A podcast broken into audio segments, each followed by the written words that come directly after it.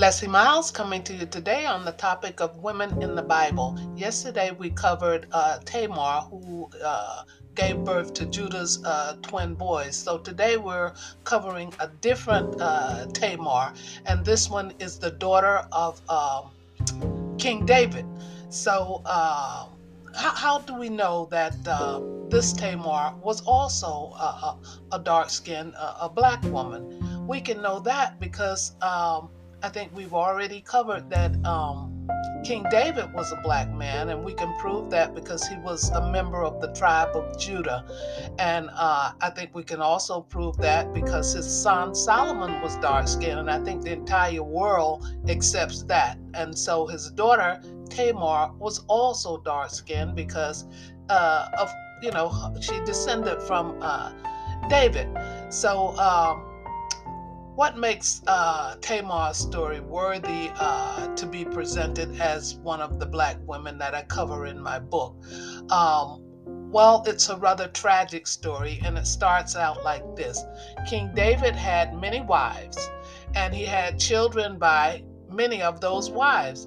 And so Tamar uh, was a very beautiful daughter physically. She was honorable. She was a very good daughter, and scripture speaks highly of her as far as her character. And scripture also uh, uh, describes her as being very beautiful, very beautiful uh, black woman. And so she also had a brother uh, named Absalom, and they had the same mother. So uh, they were fully uh, uh, siblings.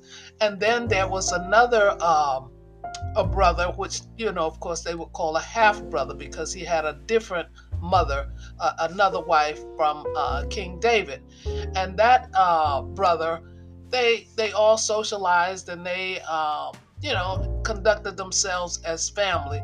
But as you know, when you have two different mothers and you're raised in two separate households, you don't have that sibling connection as you do with the one who you actually grew up with, ate at the same table, you know, sit and talked with your parents uh, together.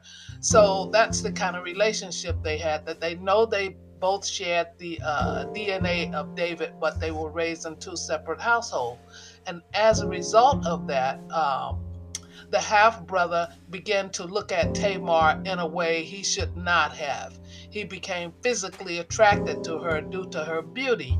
And um, he also had a cousin uh, who encouraged him in this. And he told him to uh, set up a little trap to trick Tamar into uh, coming to him in a, in a private matter.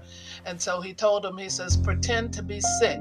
And Tamar, having a heart of compassion, she will volunteer to take care of you and nurse you back to health. So that's what he did on the counsel of his uh, cousin and, and friend. And so as Tamar is taking care of him, as he's faking this illness, then he uh, was in a private setting with her where he uh, asked her to have sex with him. And Tamar refused to have sex uh, with him and she rejected him outright. And uh, unfortunately for her, he raped her. And so, as a result of the rape, uh, some pretty bad things continued to happen in the life of uh, Tamar. He uh, began to treat her very poorly as though she had done something wrong and he actually wanted to cast her out as a, an outcast uh, in the family and put her away. And you know she begged him not to do that. So she went home to her brother absalom and she told him what had happened. And of course they took the matter to king david. But since david uh, had you know, many wives, I suppose he tried to please all of them. So he didn't do anything. That he did not give um, any punishment for raping his daughter and the sister of Absalom. So that put a, a big wedge between Absalom and his father, King David, because uh, Absalom felt that King David should have done something uh, as a punishment to uh, Amnon for raping his sister. So, uh, since King David did nothing, Absalom, uh, for a long time, he plotted how he would avenge his uh, sister's rape. And so he plotted for two years. And when the opportunity was right, then he had Abs- um, he had uh, Amnon murdered, and so uh, this is the story of uh, Tamar in the in the Bible. It's a tragic story, but it also shows that uh, when men have many wives, it's not smooth sailing. It is something that uh, creates conflict for, for, for everyone because all the women uh, are, are, each one is trying to uh, get the number one uh, spot in that man's life. And then when their children are, are growing up or grown, then they have conflict with each other. And so I, I don't think it was ever God's intention for men to have uh, many wives because when we look at uh, Adam and Eve, Adam didn't have more wives as they got older and more more people were produced.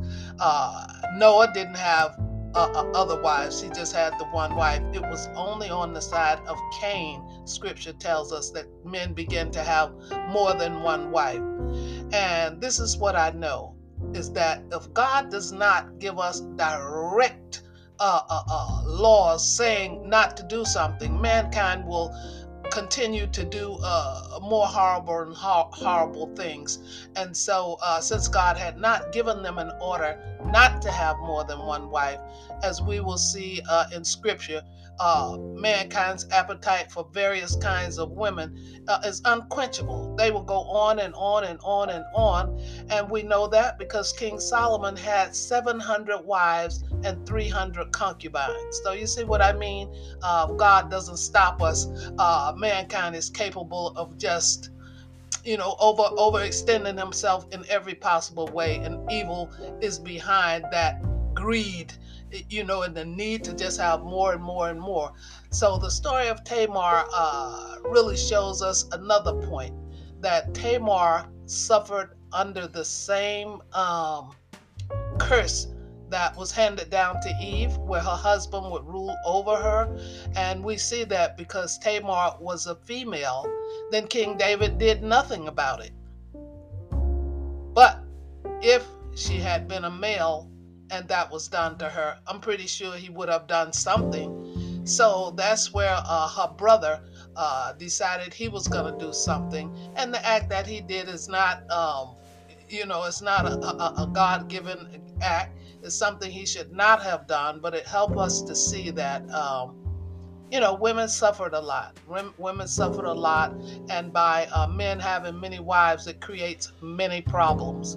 So Tamar in this in the um, series of women that I have uh, chosen to put into my book is a rather sad one, but uh, her story needs to be told to prove the points I've just proved. So if you'd like to uh, get the book, uh, Revealing Black Women in the Bible, um, you know how to do so. And so uh, this was uh, Tamar, daughter of King David.